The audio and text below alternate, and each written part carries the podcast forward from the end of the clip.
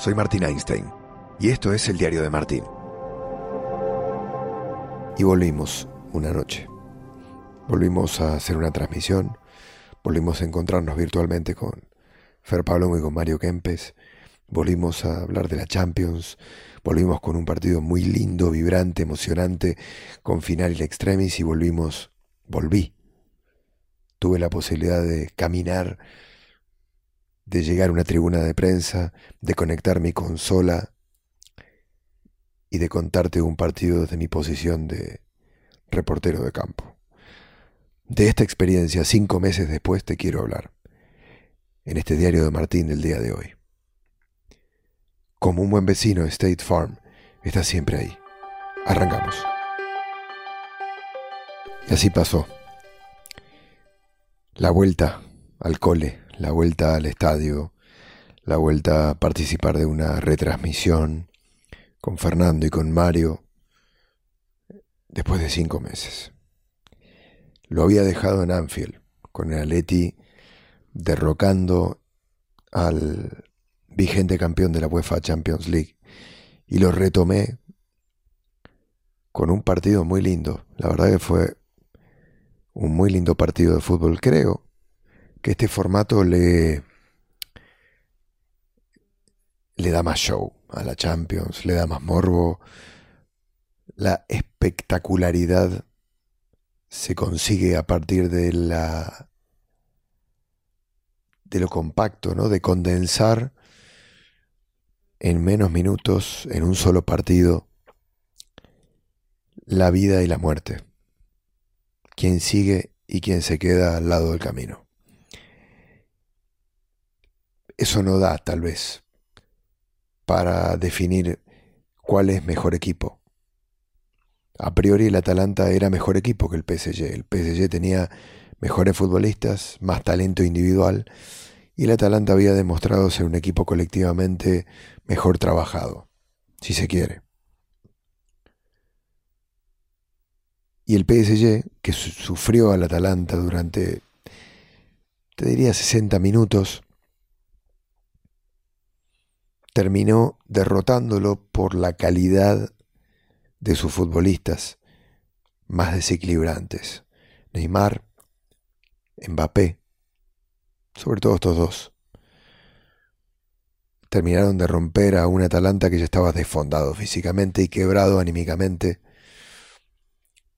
porque, porque le faltó vuelo, porque tuvo que salir el hombre que les mantenía vivo el cerebro, el pulmón, el corazón, el Papu Gómez. Y fue una victoria in extremis. Llegó tarde ese desequilibrio de calidad del PSG. Muy tarde. Casi tan tarde que quedan eliminados los de Tuchel. Pero llegó al minuto 89 y ya después de eso me recordó un poco a la a la final de Lisboa, ¿no? Como el gol de Ramos cambió anímicamente y mentalmente el partido. El empate del PSG de alguna manera definía la eliminatoria o definía el partido. Era una cuestión de tiempo que el PSG le marcara otro gol a un Atalanta que ya tenía un futbolista que no podía correr ni caminar y que estaba muy justo para seguir jugando la eliminatoria. Sobre todo porque mentalmente ya la pensaban ganada y eso es un golpe tan fuerte que muy pocos equipos pueden y suelen recuperarse de eso. Le pasó al Atleti contra el Madrid justamente en este mismo estadio y le pasó al Atalanta. Y luego también quería contarte de lo que fue el día de hoy para mí, ¿no? Hablando de este partido y haciéndote un resumen de lo que fue pero también las sensaciones de entrar a un estadio. Es, re loco, es muy raro, porque entras a un estadio donde sabes que en un par de horas se va a jugar un partido de fútbol, pero todo indica, todas las señales que ves dentro del estadio no indican que va a haber un partido de fútbol. No parece un escenario preparado para que se juegue. Las luces apagadas, los asesores que no, los elevadores que no funcionan, la escasa, el escaso personal que hay dentro del estadio, los baños clausurados, muchos de ellos, el cierre de, todo, de los bares, de, las zonas VIP, de todo, todo. O sea, el estadio se convierte en, un gran pasillo, desde la entrada de prensa hasta la tribuna de prensa, no te encontrás con absolutamente nada. Normalmente eso no es un pasillo, normalmente hay gente por todos lados, hay tiendas abiertas, hay eh, gente del estadio que está eh, custodiando las puertas VIP o de sectores de socios, empleados que van y vienen, que venden comida, que venden bebida. Claro, todo ese escenario, toda esa escenografía habitual que tiene un estadio, de repente desaparece y lo único que hace es, caminar de un punto a otro punto. Es tan funcional todo que de repente los, los lados del camino que te lleva a la tribuna desaparecen. Son como un túnel, como una burbuja larga. Tal vez la mejor imagen para contarte esta sensación sea cuando terminó el partido. Terminó el partido, desarmé mi equipamiento, lo guardé en una maleta, bajé la escalarita de, la posición de comentarista. Eso también ha cambiado. Yo normalmente comento desde el campo de juego. Ahora el campo de juego no lo pisa nadie. Lo pisan solo los futbolistas. Y ni siquiera todos los futbolistas. Lo pisan solo los futbolistas que juegan el partido o que están haciendo calentamiento sobre la banda. Los otros están en la primera bandeja donde normalmente hay hinchas. Se ha hasta desnaturalizado el banco de suplentes. Como hay tanto espacio vacío, los jugadores lo miran desde lo más lejos posible, lo más alejado posible. Y claro, entonces los que normalmente estamos en el campo de juego estamos arriba, en una posición de comentarista, en donde vemos más cosas y podemos aportar, pero desde un ángulo y una mirada diferente. Y tenemos que hacer esfuerzos para leer el número de, del pantaloncito del futbolista que está calentando, o para ver qué maniobra o qué gesto o qué le dice el entrenador a alguno que otro futbolista. Hay, hay, hay más desafíos, hay otros desafíos. Y te contaba, para mí la imagen que de alguna manera engloba y sintetiza esto de que el estadio es un pasillo interminable de un punto a otro punto, en donde vas, haces y te vas, es la funcionalidad al límite. Fue la salida.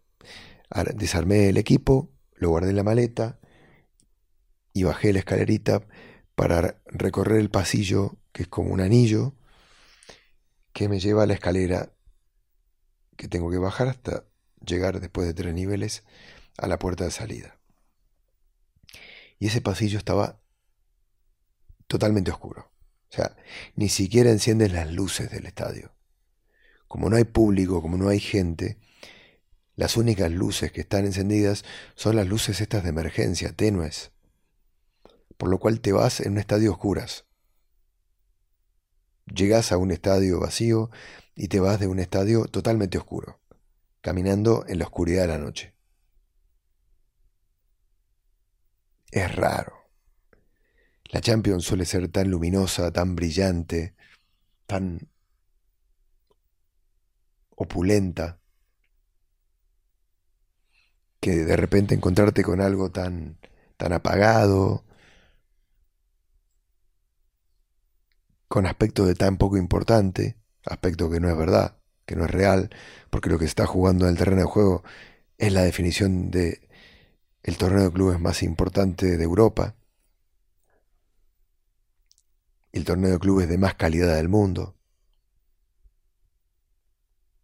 Es, es un contraste muy fuerte. Y luego, claro, todas las todos los comentarios que haces cuando termina el partido, los haces en la calle. En la calle de repente había una hilera de cámaras, pocas. Éramos cuatro.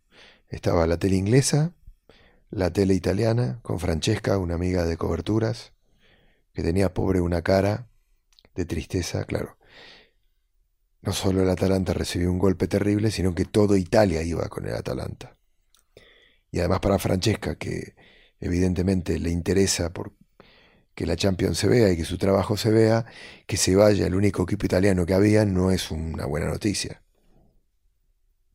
La saludé a la distancia, me coloqué en mi posición y al lado estaba también Canal Plus de España con Carlos Martínez y, Jorge Valdano y Maldini.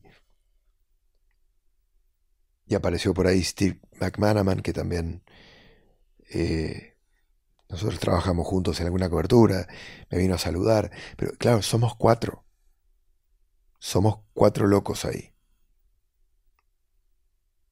Me encontré con Ricardo Rossetti, que es el comentarista, uno de los comentaristas de campo de, Movistar Plus. Es muy loco para, esto de que, que, somos tan pocos y que nos vemos la cara y que entramos, trabajamos y nos vamos, también le quita un poco de sabor a todo, ¿no?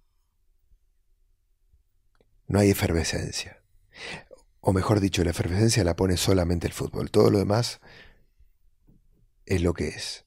Es una entrada y una salida al plato principal y único plato de la noche, que es lo que va a pasar dentro de ese terreno de juego. Ya estuve grabando algunas tomas para que veas, mañana lo voy a editar, cómo es esto que te estoy contando en este podcast cómo es una entrada al campo de juego, cómo se vive, cómo se siente a flor de piel. Pero por lo pronto, te digo que fue, fue lindo volver, fue emocionante volver.